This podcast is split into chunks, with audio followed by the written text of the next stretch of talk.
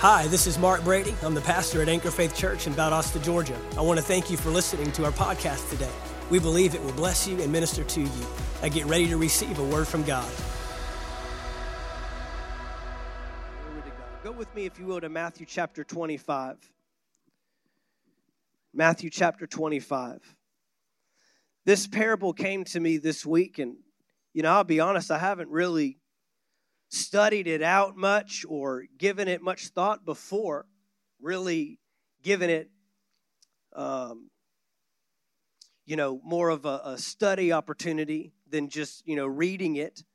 But I believe that the Lord has some things that He wants to share from this passage, and I pray that we can dial this in, that we can lock it in and hear from heaven this morning. Amen. Matthew chapter 25 and verse 1, I'm reading out of the New King James. It says, In the kingdom of heaven shall be likened to ten virgins who took their lamps and went out to meet the bridegroom. And five of them were wise, and five were foolish. Everyone say wise and foolish. We'll do it again. Everyone say wise and foolish. Now, I find it interesting that the dividing line in this passage, the dividing line in this verse is between wisdom and foolishness. Wisdom and foolishness. And I believe that this passage today couldn't be more relevant than, than ever before. I feel like there's a, a dividing line happening in the earth today between what seems wise and what seems foolish. And it's almost as if the two have flip flopped. It's as if today we call foolishness being wise, using wisdom. Have we not heard the word wisdom thrown around quite a bit recently? I think we need to understand what godly wisdom really looks like. Godly wisdom will never move you away from your purpose. Godly wisdom always moves you toward your purpose. And I believe that we're, we're entering days where if we don't really have a true understanding of what godly wisdom looks like. We'll walk in foolishness and call it wisdom. You may recall a few weeks ago, I was ministering a message using the, the Israelites in Numbers chapter 13 when they were on, they had just come back from spying out the land of Canaan, a land that God had already given them, a, a land that God had already promised them. He wasn't sending them into the land of Canaan to find out if they could take it. He was sending them into the land to discover how to take it. There's a difference. It, we should never look at a promise of God with an if. We need to discover a how. We don't look at the promises of God to determine if we can take it, if we're able, if we're strong enough, if we have enough money, if we have the right people, if we have the right support, if it seems to be God's will. No, once we determine what God's will is and what God's promise is, the next question is okay, Lord, how do you want me to take this? How do you want me to conquer this? How do you want me to engage this?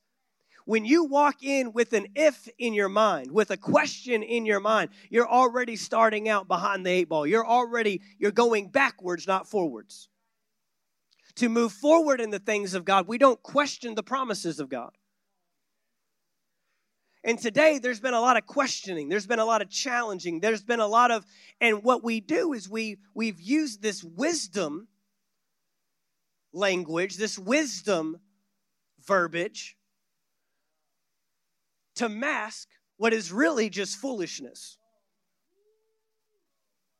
To mask what is really just, look, if it goes against God's plan and against God's direction for your life, it's only foolishness and that's it. Now, we need wisdom to enter the things of God. We need wisdom to engage the things of God. But I can tell you right now, God's wisdom will look like foolishness to man. And we'll do just that. We'll laugh at it, it'll get mocked. Jesus undertook some, some mocking, did he not? Some getting laughed at. You remember when Jesus came uh, to Jairus' daughter's house, right? And they had already come and brought a report don't bother the master anymore. She's dead. Meaning, he can't get this one. And Jesus turned to And looked him square in the eyes and said, What? Don't be afraid, only believe. They laugh, they mock, they scoff. He shows up at the house, and then he makes a foolish statement, right? She's not dead, she's only sleeping. I'm telling you right now, it's time for the church to start calling some dead things back to life, waking some dead things back up. It's not dead, it's just sleeping. Morality's not dead, it's just sleeping. The church is not dead, but we might be asleep. But it's time to wake some things back up. But you got to have a church that's awake to wake things back up. A sleepy church ain't changing nothing. A slumbering church ain't, a lazy church ain't changing nothing. And so, if we buy the lie of wisdom, if we buy the lie of what is really just foolishness to God, no, we've got to come in and we're gonna we're gonna call some things differently than what it looks like before before it begins to turn. There's this divide with wisdom and with foolishness. There's this divide of what looks like wisdom, but really God calls foolishness. And what looks like foolishness, God, God calls wisdom. Wisdom always moves you toward your purpose. Another indicator is wisdom will never move you to fear. Wisdom will never move you to fear. I've never seen anyone get where they want to go in life with fear as their leader. Never. Fear will lead you nowhere you want to go. And too many of us have, have given fear the, the, the leading voice in our life. Fear is the one gripping voice in the world today, it is the enemy's agenda. Fear is the enemy's agenda in these last days. He's using fear to coerce you, manipulate you out of God's plan for your life. Now, again, as we said several weeks ago, when those Israelites, when they were speaking and they were saying how big the giants were and how vast the land was, those of you that came down this morning, you may be in, encountering some giants that are much bigger than you. You may be in, engaging a land that may seem too much for you to take on and that will actually swallow you up. You know, sometimes we get ourselves into responsibilities that end up swallowing us up rather than the opposite. But when God calls you into something, it, uh, He doesn't consult how big it is how strong it is, how mighty it is. He wants you to take on dreams that are bigger than you, hopes that are bigger than you, things that are beyond even your competency and your level of skill and your level of ability or what I've experienced or what I've proven to be able to do. God wants to God wants to move you by faith, not by fear. But when those Israelites, those other 10 spies, the bad spies, the evil spies that gave the bad report, while they were giving the bad report, they weren't they, they didn't intentionally in their mind say, Let, let's, let's choose fear. Let's, let's all be afraid. No, they thought they were using wisdom. And no, no, we, we, we, we shouldn't. It's too big. They're too mighty. Come on, you want to listen to us. This is the wise thing to do. This is the wise thing to do is to, to, to you know, we can't go in go uh, up against it. Have you seen, you know, people that are moved by fear, they always have facts and statistics. We, we live in a world of overindulgence of facts and statistics. We even have what's called fact checkers today. We have people that will check the facts for you. We need some faith checkers in the earth today. When he comes, he's going to where where is when the son of man returns? Where is faith? Faith there's a spirit of faith. Faith isn't something you just conjure up by, well, I'm just going to think good things. I'm just going to believe. No, it's a spirit of faith. You either have a spirit of fear or a spirit of faith. A spirit of faith doesn't fact check. A, a spirit of faith in the face of facts that go against God's word will deny it. A spirit of faith will challenge the facts. Remember, Caleb and Joshua never once denied that there were giants in the land, never once denied the vastness of the land, never once denied that, that it was a land that, that, that you know, swallows up its enemies. Never denied that it was very fortified and very, they didn't deny the facts. They just decided not to be led by the facts. You can be led by facts or you can be led by faith. Facts will get you in trouble. Facts are there so you know what you're up against, so you then know how to take it out. So you then know how to coordinate and attack against the thing that's trying to stop you from the purpose and the plan of God.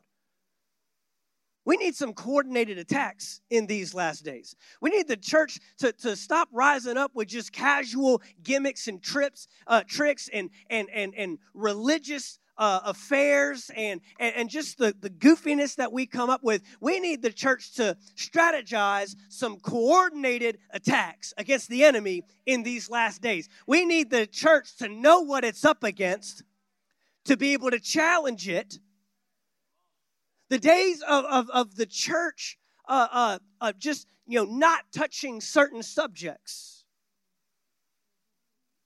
Because, well, you know, we don't really, we, we don't talk about that.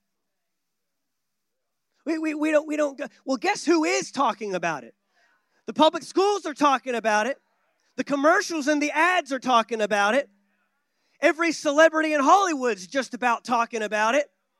Why is the church silent on things that the world has no problem engaging? And they don't care how young they are, they don't care how immature they are.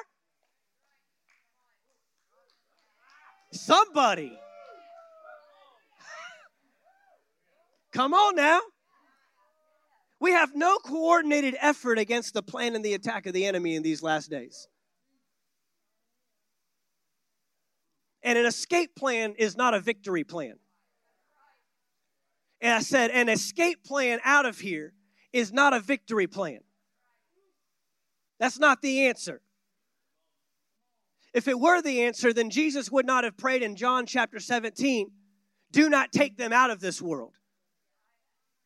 He would have prayed immediately, take them out of this world. The second I come up out of this grave, we all going home to Beulah land to walk streets of gold. But that's not what he prayed. He said, Keep them from the evil one. I pray that you keep them from the evil one in John 17. That was. That was Jesus' prayer. And you know what? Jesus gets answers to prayer. I mean, if you think you think you're looking for an escape route, you got to go against Jesus. Now, he wanted the church to be the answer in these days. But a church that's looking for a way out cannot be the way out. yeah. I said a church that's looking for a way out cannot be the way out.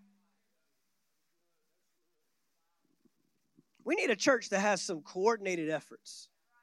Where's the strategic church at? The strategizing church at? We need church people in government. I said, we need church people in government. Quit thinking that government's the problem. No, we just need the right people in government. We need the right people in the schools, The schools aren't the problem. The teachers aren't the problem. The school boards aren't the problem. The people that determine curriculum aren't the problem. We just need the right people in place. Quit looking at the place as, as the problem. We need to get see what, what the problem is is if you're afraid of it, then you'll never engage it. You won't think we have any business in government. You won't think we have any place. There, there's a the Oklahoma uh, Republic uh, Republican congressman in the state of Oklahoma, Markwayne Mullin. Uh, just an unbelievable man of God this guy is. If you don't know who he is, Google him, look him up. He's been pretty busy lately. and he's given voice to some things from a spiritual standpoint, from a spiritual aspect. But he's he is not afraid to engage the warfare of the world. He's not afraid to engage the enemy on his turf. It's time we go after some things.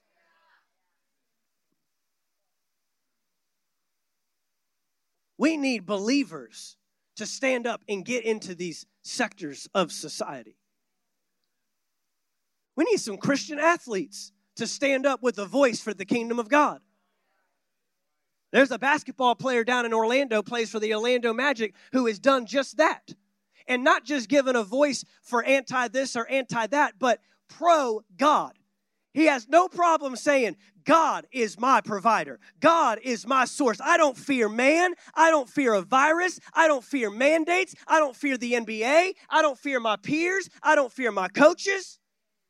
I mean, he's boldly come out.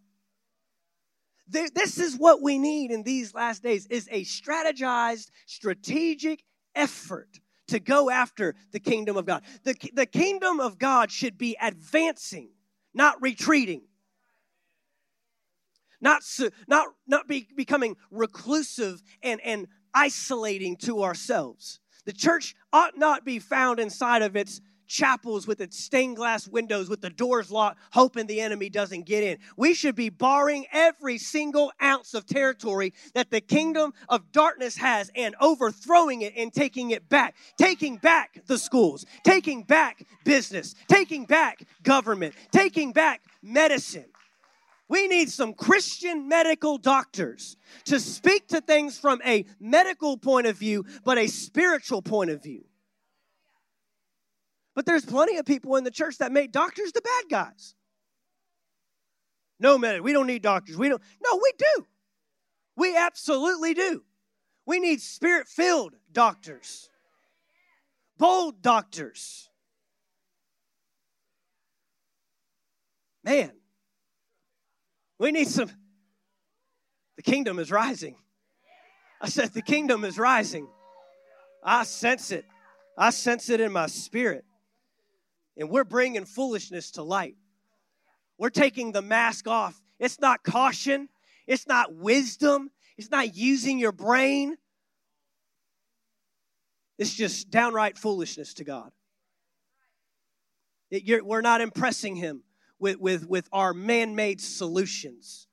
We're trying to fight spiritual battles with natural solutions. It doesn't work. It never has, it never will. It never has. Not one time has man, in all of his superiority and, and, and brain power and wisdom and creativity, ever been able to take down a power of darkness on it on natural resources alone. The marriages are still just as broken as they were before. Addictions are still ruling, running rampant as they were before. People trying to break free from stuff with natural means alone. It's time that we get some spiritual support on the front lines of the church in these last days. The kingdom is advancing, and those it, it suffers violence, but those that take it, they, they suffer violence, but the violent take it by force. We've got to call the church back to life.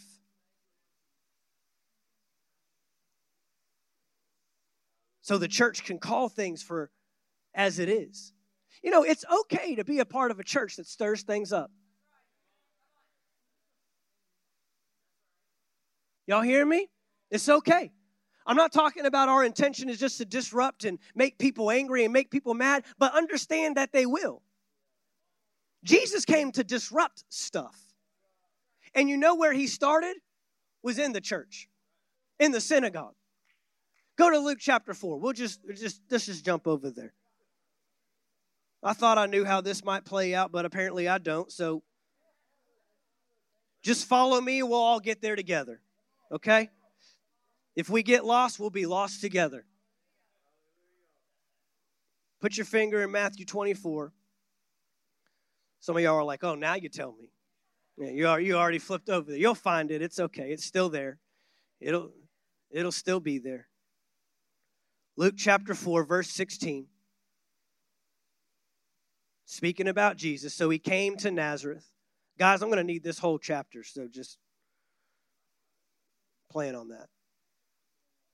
He came to Nazareth, his hometown. Where does he start? With the people he knows best, with the people that know him best. He started at home. I said he started at home. He started in Nazareth. This is right after he's been baptized by John the Baptist. He's been sent out for 40 days and 40 nights in the wilderness by the Holy Spirit to be tempted of the devil. And now he comes right back home and says, Let's, let's stir some things up. Let's do something.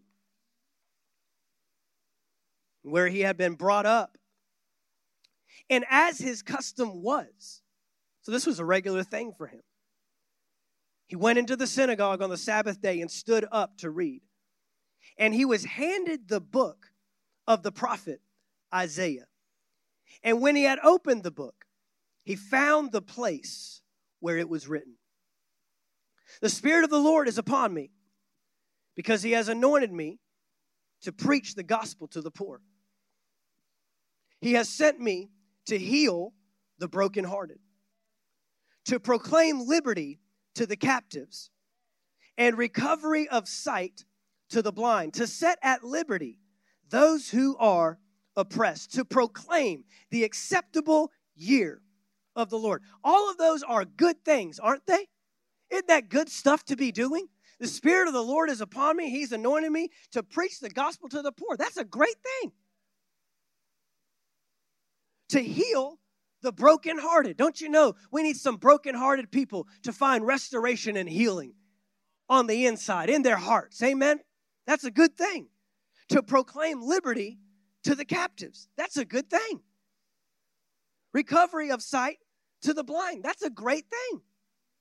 To set at liberty those who are oppressed. We're setting people free. We're seeing people literally who have been held in bondage for years, for their lifetime. They've never known freedom and they're finding, experiencing true freedom in the kingdom of God to proclaim the acceptable year of the Lord. And he closed the book and he gave it back to the attendant and sat down. And the eyes of all who were in the synagogue were fixed on him.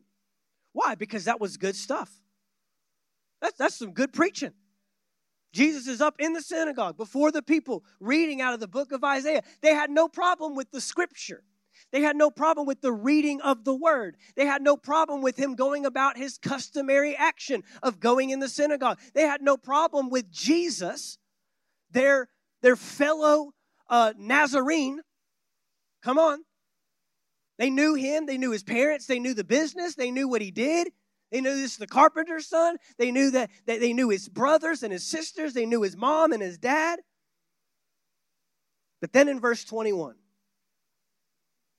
and he began to say to them, Today, this scripture is fulfilled in your hearing. You know, I, I find it interesting that, that many people are people are more that they're okay with God doing stuff at a later time. They're okay with God. How do I, uh, how do I put this? They're in, we, we, we love the promises of God. We love His word to us. We read His word and we, we, we, we digest His Word and we value the Word and we believe in the blessings that it can bring in our life and what it can do. But then when somebody engages it as in, okay, that's got to happen now, and this is the time, and this is who God's going to use, all of a sudden there's a resistance. All of a sudden there's there's a, a, a, a, a, a hesitancy. This is no different than when the Israelites walked into the very land God had promised. They were okay with the promise. They talked about it for over 400 years, thousands of years. They loved the idea of coming out of slavery. They loved the idea of coming out of bondage. But what they didn't anticipate was what would happen when the promise began. See, God is calling us to an assignment. Lord, help me say this, help me preach this right now. God is calling us to an assignment that we all know is coming. The question is the question is not, is it? The question is, when is it? The question is, will you be prepared when that time comes? Not just prepared for the coming of Jesus. Oh, we've heard plenty of those messages. Are you ready? If you were to come today, do you know where you would be? He, he could come to the cloud at any moment, like a thief in the night, right? We've heard all these messages, we've heard all these preachings. And we, it's always still, even though they try to bring some, some reality to it, it's still met with, oh, yeah, when Jesus comes. It's still got this anticipation of something long off. But now, when Jesus says, no, this scripture today is fulfilled. See, they had been believing for a Messiah. They had been believing that the Messiah was going to come, that the Son of God was going to come and redeem man once again. They, they knew this scripture backward and forward. They had heard this before. They didn't have a problem with the scripture, they had a problem with Jesus when he said, Today this has been fulfilled. The Israelites didn't have a problem with the promise of Canaan land. They had a problem with, oh, we're the ones that have to go up against all that. We would love God for us to just hand us stuff, but I don't know that the church is really ready to be a part of the move of God. We want to see a move of God, we want to spectate a move of God, but I want the church that is ready to be a part of the move of God, participate in a move of God. There's a difference. There's a difference. See, when revival has hit our world, our planet, it came from people that weren't just sitting around wanting to see God do something. They were ready to be a part of what God was doing. And what they didn't know is they were a part of it all along. Jesus isn't just reading scripture from the book of Isaiah in this passage, he's fulfilling it. And I believe the church is coming in, the church, his church is coming into days that we won't just read scripture and preach scripture and teach scripture, we will fulfill scripture. I believe that's us today. I believe we will see scripture fulfilled right in the midst of us. And as we've seen as a regular pattern, when it comes, not everyone is ready to receive it. And I think there's a reason. Think there's a reason for that. I think there's a key to our readiness. I think there's a key to our readiness. Because it says in verse 22, all bore witness to him. Is it okay if we just unflesh this thing right here, right now, just flesh this thing out? I mean, I, I you know, I'm kind of learning it with you, but that's okay. All bore witness to him and marveled at the gracious words which proceeded out of his mouth. And they said, This is where we go wrong. Is this not Joseph's son? Ah.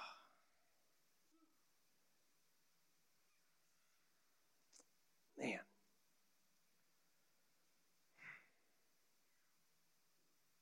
Why did those Israelites say no? Why did those 10 spies say no? Golly. We are just grasshoppers in their sight. Didn't even know who they were.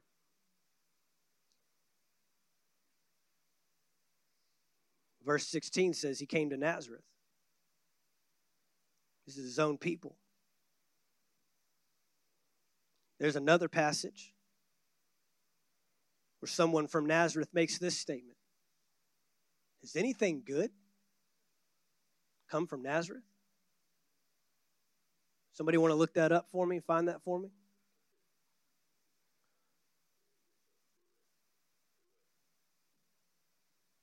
Anything good? Golly. Is this not Joseph's son? Hmm. Verse 28, after Jesus addresses these people that doubt, Verse 28 So all those in the synagogue, when they heard these things, were filled with wrath. Filled with wrath? filled with wrath to hear that the one who would preach the gospel to the poor was standing right in front of them. The one that would heal the brokenhearted was ministering right to them.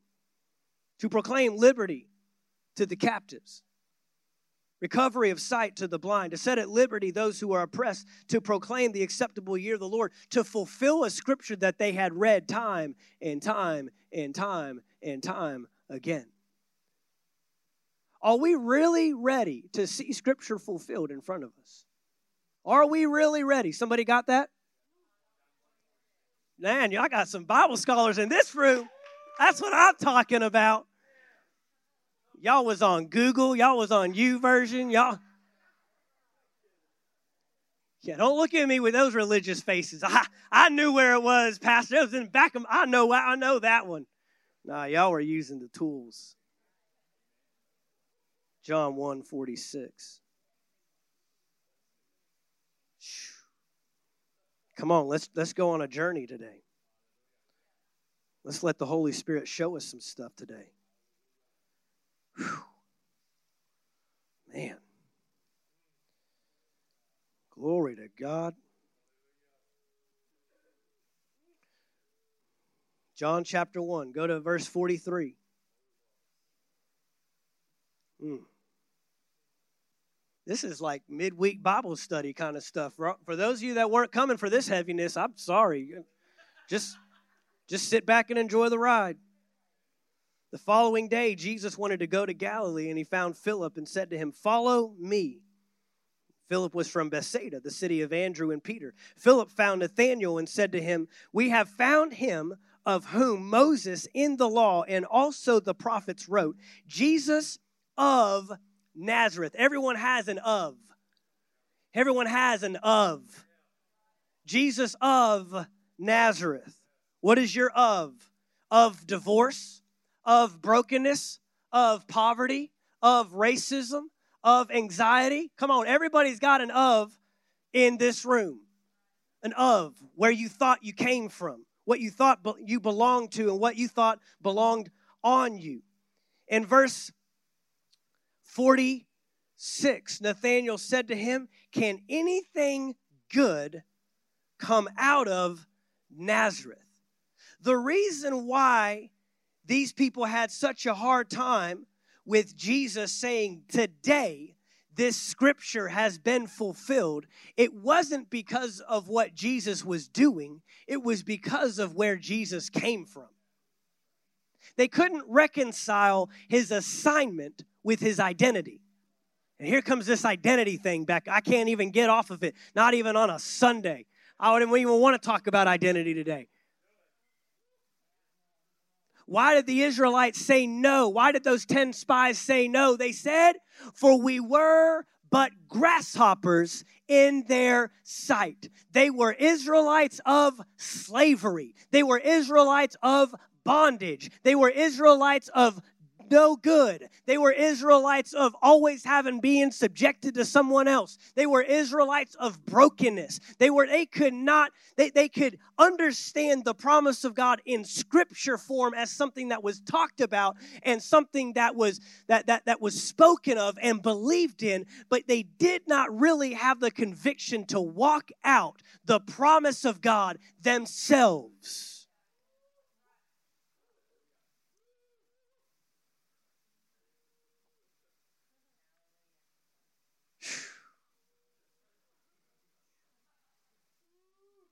Will never obtain the promises of God with the wrong identity.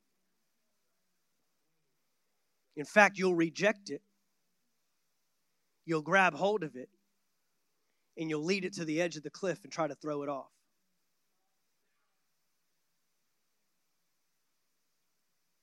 Because in Luke 4, verse 28, all those in the synagogue, when they heard these things, were filled with wrath because nothing good can come. See, they had such a poor identity of themselves that they said, There's no way this man could achieve that great of an assignment.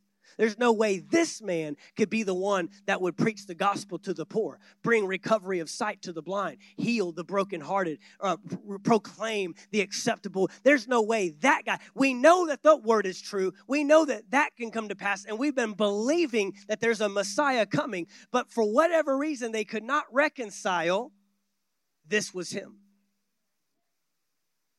It's time to reconcile that we are them. We are the church God is calling in these last days. We are everything His Word says that we are. We can do everything His Word says we can do. We can have everything His Word says we can have. We can be everything God's Word says we can be. But there are still people that believe the word in scripture form, but they don't believe it enough to live on it. They don't believe it enough to apply it. They don't believe it enough to believe that they could literally be the ones to usher in. Yes, help us today. Lord, help us in our thinking. Help us in our identity. Help us see what you see. Help us perceive what we can only perceive by the Spirit of God.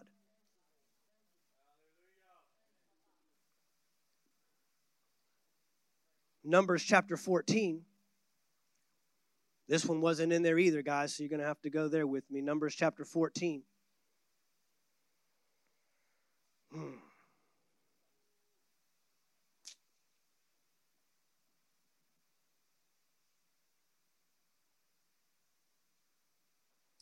Numbers 14, verse 24.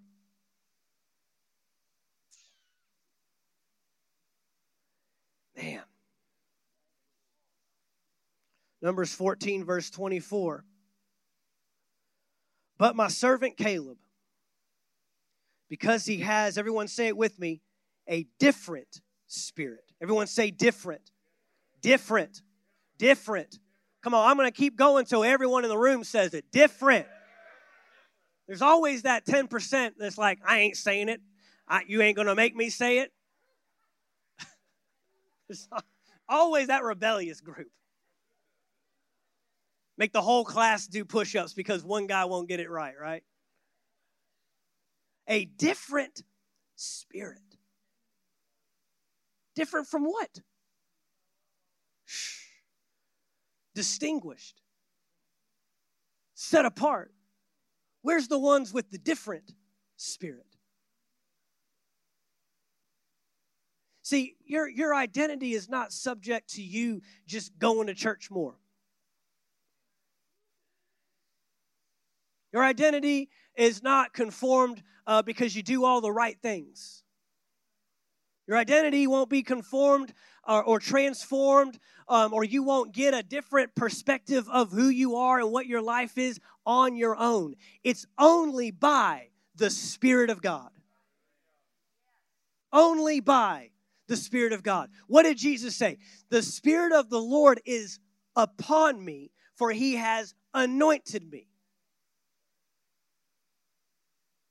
Remember in Matthew chapter 16 when Jesus asked his disciples, Who do men say that I am? Who do you say that I am? And Peter speaks up and he says, You are the Christ, the Messiah, the Son of the living God, right? And what was Jesus' next words? Flesh and blood has not revealed this to you, but my Father who is in heaven. My Father who is, meaning this was divinely revealed. You don't understand this on your own natural ability.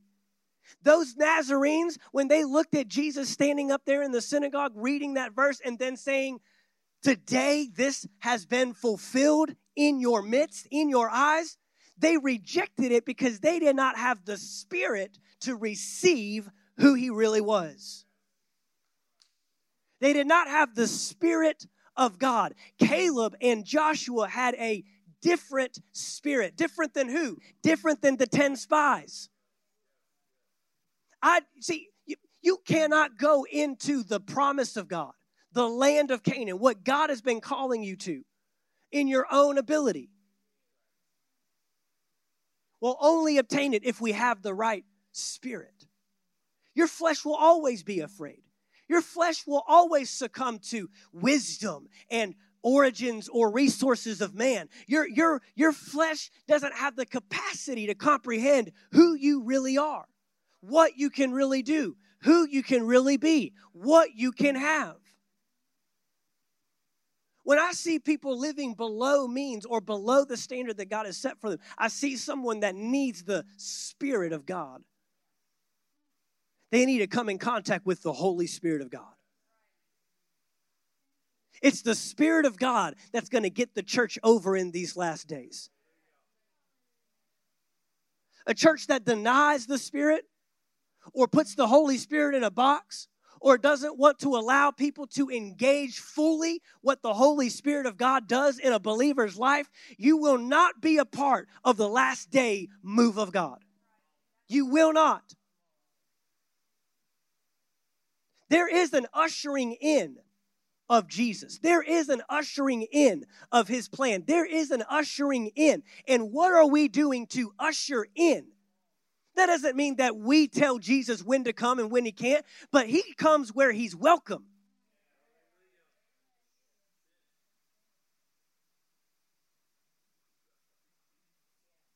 A different spirit. These things are not naturally discerned, but they are only spiritually comprehended. All right, so let's go back to where we started Matthew chapter 25.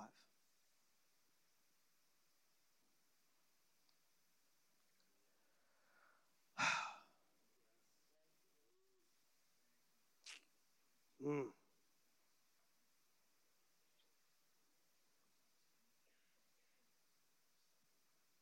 I mean, if we just ask the question, what is God doing in these days? What, what is He up to?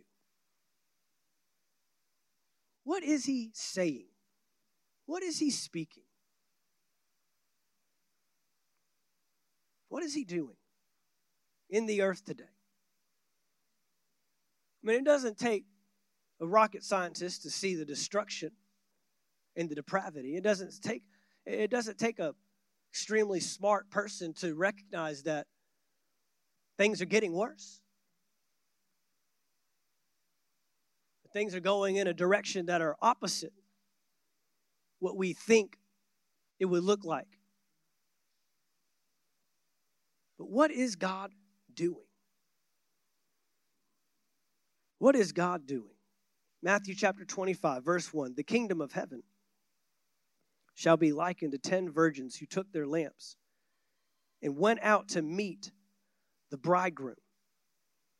Now, five of them were wise, and five were foolish. Those who were foolish took their lamps, and here it is, but took no oil with them. But the wise took oil in their vessels with their lamps. So it wasn't enough to just have the lamp or the vessel. The vessel needed to have something in it The vessel needed to be filled with something. And while the bridegroom was delayed, they all slumbered and slept. Now, that word delayed does not mean that the bridegroom, um, you know, decided not to come, or that he got stuck in traffic, or decided to wait around. One translation reads, when he did not come as they expected. See, Jesus is not delayed. God is not delayed. But that doesn't mean that he comes when you expect him. It doesn't mean he shows up when we expect him. That means he comes when he is ready to come. Our job is not uh, uh, to set the clock in the calendar, our job is to be ready when he comes.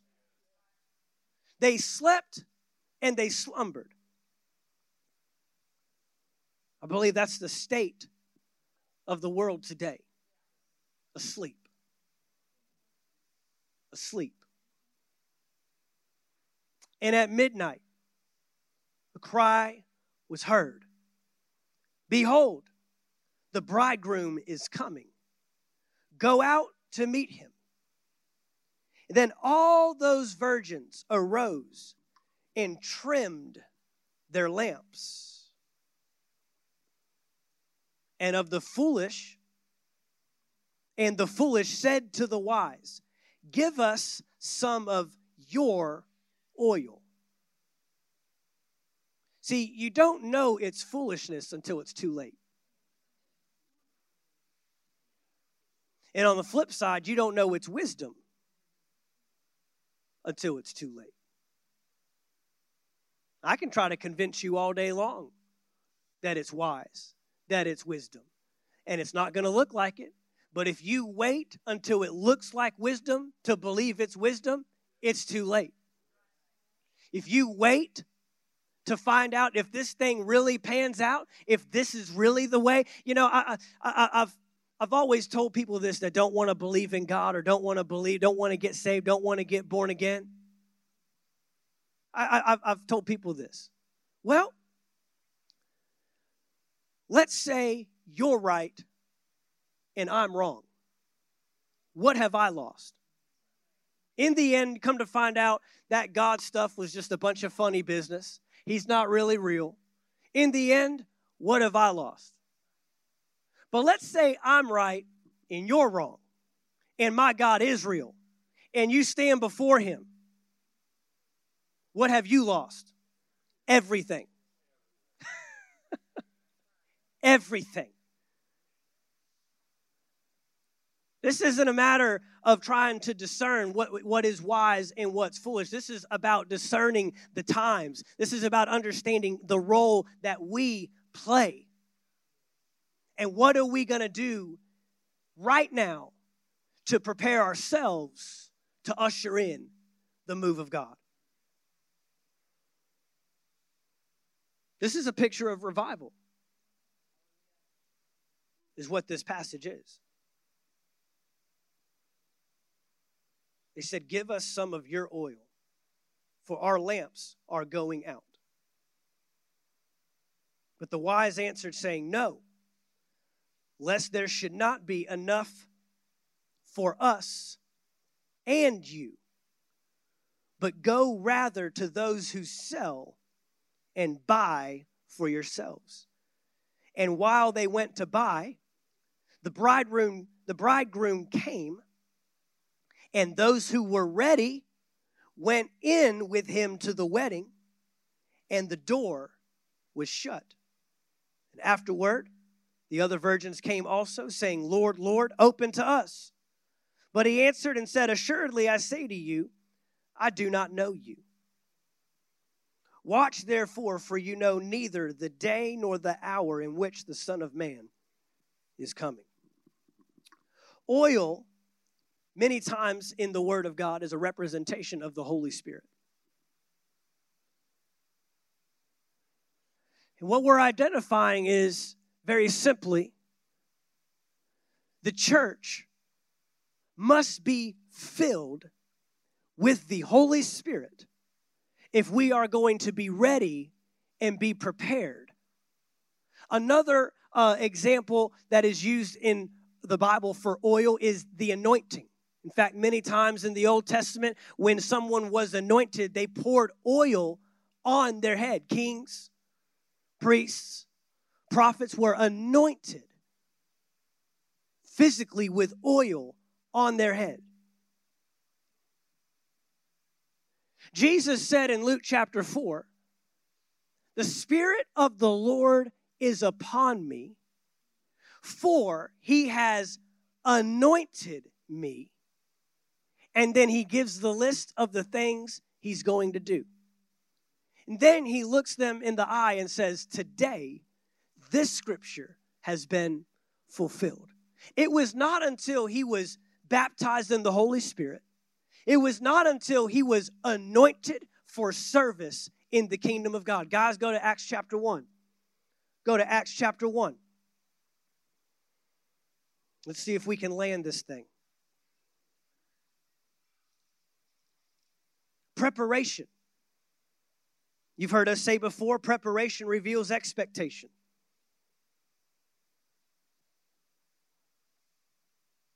I think it's pretty obvious from that passage which of the virgins we need to be wise or foolish, prepared or unprepared, ready or not ready.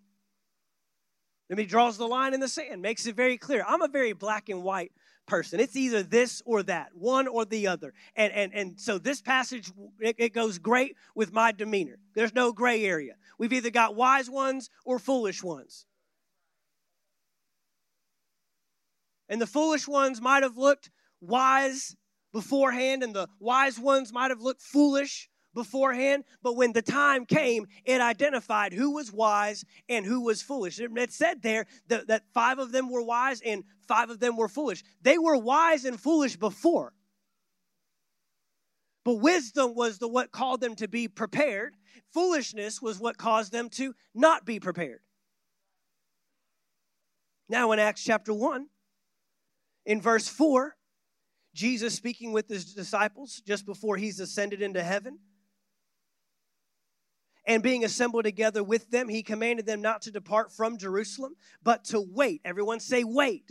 Wait for the promise of the Father, which, he said, you have heard from me. For John truly baptized with water, but you shall be baptized with what? The Holy Spirit, not many days from now.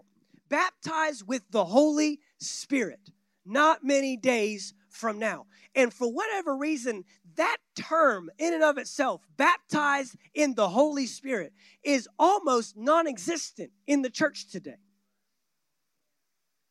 In many churches today. I've had people tell me, well, you know, it, it's not that we don't believe it, we just don't preach it. So apparently, you don't have enough conviction about it to speak about it, share about it, teach about it, and help others get baptized in the Holy Spirit. Uh, apparently, Jesus had a high value for the baptism of the Holy Spirit because he tells them to what? Wait. Wait. Don't do anything until you are baptized, until you receive the oil in your lamp. Just being a lamp alone doesn't make you ready. You need to have oil in the lamp. There's a reason why we need the oil in the lamp. It said in that passage that they that when the bridegroom showed up, they trimmed their lamps. That means to adorn. That means to to to to make ready is what that means. It's literally what the church is, is supposed to be doing getting filled with the oil and then adorning or making ready for preparation of the bridegroom, of the King of Kings and the Lord of Lords. He is returning, He is coming back. I think we've been fixated on the wrong thing. when will Jesus come?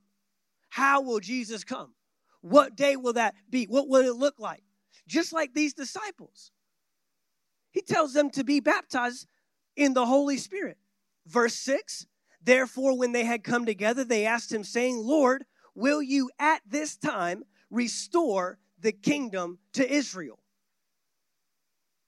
They're, they got just as mixed up about the end times and the returning of Jesus just as we do. They thought this was about, okay, when's he coming? When's he coming? Am I, you know, what, what's that going to like? And where are we going to go when he comes? We, we, we have put the wrong emphasis on the wrong part of what Jesus is trying to show us. And they did the same thing. And in verse 7, he responds, It is not for you to know the times or the seasons which the Father has put in his own authority. But look at how he responds in the next verse. But you shall receive what? Power when the who? Holy Spirit has come upon you. The Holy Spirit. In essence, he says it's not about knowing when and how and what it's going to look like and where we're going to go. It's about being ready when he does. It's about receiving the Holy Spirit so that we are doing what we need to do until He shows up and we are ready to be received by Him when He comes. It's the same exact thing that we just read about in Matthew chapter 25. We have vessels here, but they have not been filled with oil. We have vessels here, but they have not received the Spirit of God that will allow them to go in and conquer the things they're supposed to conquer, do what they're supposed to do, be who they're supposed to be. And I'm telling you right now, if you have not received the baptism of the Holy Spirit and the anointing of God upon your life for the assistance, uh, for the spiritual assistance and the spiritual assignment to which you've been called, you are at a great disadvantage in these last days.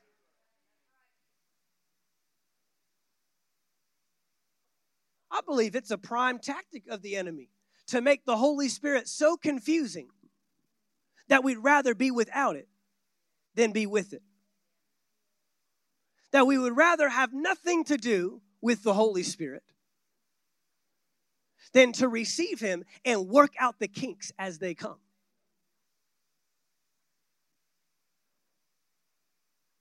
Like I heard an old evangelist say, I'd rather have a little wildfire than no fire.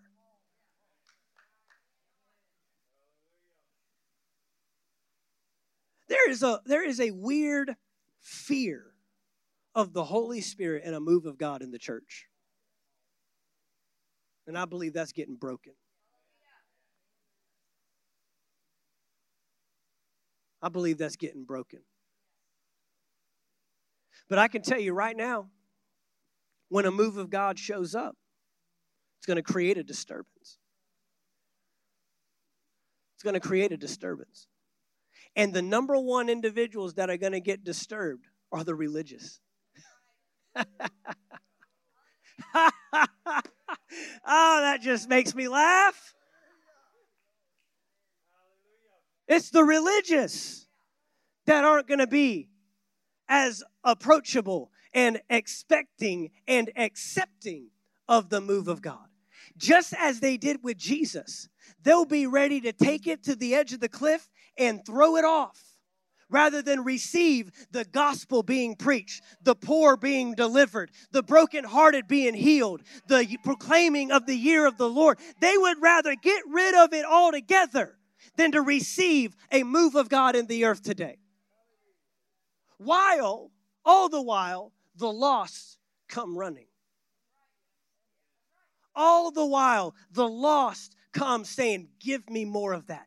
That's what I've been looking for. That's what I've been waiting for. That's what I've been searching for. That's what I've been desiring to see. This is the church in the last days. This is the church in the last days. Oh, man. It's the very thing the devil does not want to see. This is the very thing the devil is working so hard. at concealing is the Holy Spirit. Because Caleb and Joshua had a different spirit. We need a different spirit. Would you stand up with me? We need a different spirit. Thank you for taking the time to listen to our podcast today. We trust you received a word from God. If you enjoyed this teaching, be sure to subscribe to our podcast in iTunes. By subscribing, you'll be sure to receive a new message every week as soon as they are made available. And if you'd like to learn more about Anchor Faith Church, you can stop by our website at anchorfaithvaldosta.com. There you'll find our locations and service times, ministries that are available for you and your family. You can even give financially in support of the ministry. Thank you again for listening, and we look forward to seeing you next time right here on the Anchor Faith Church podcast.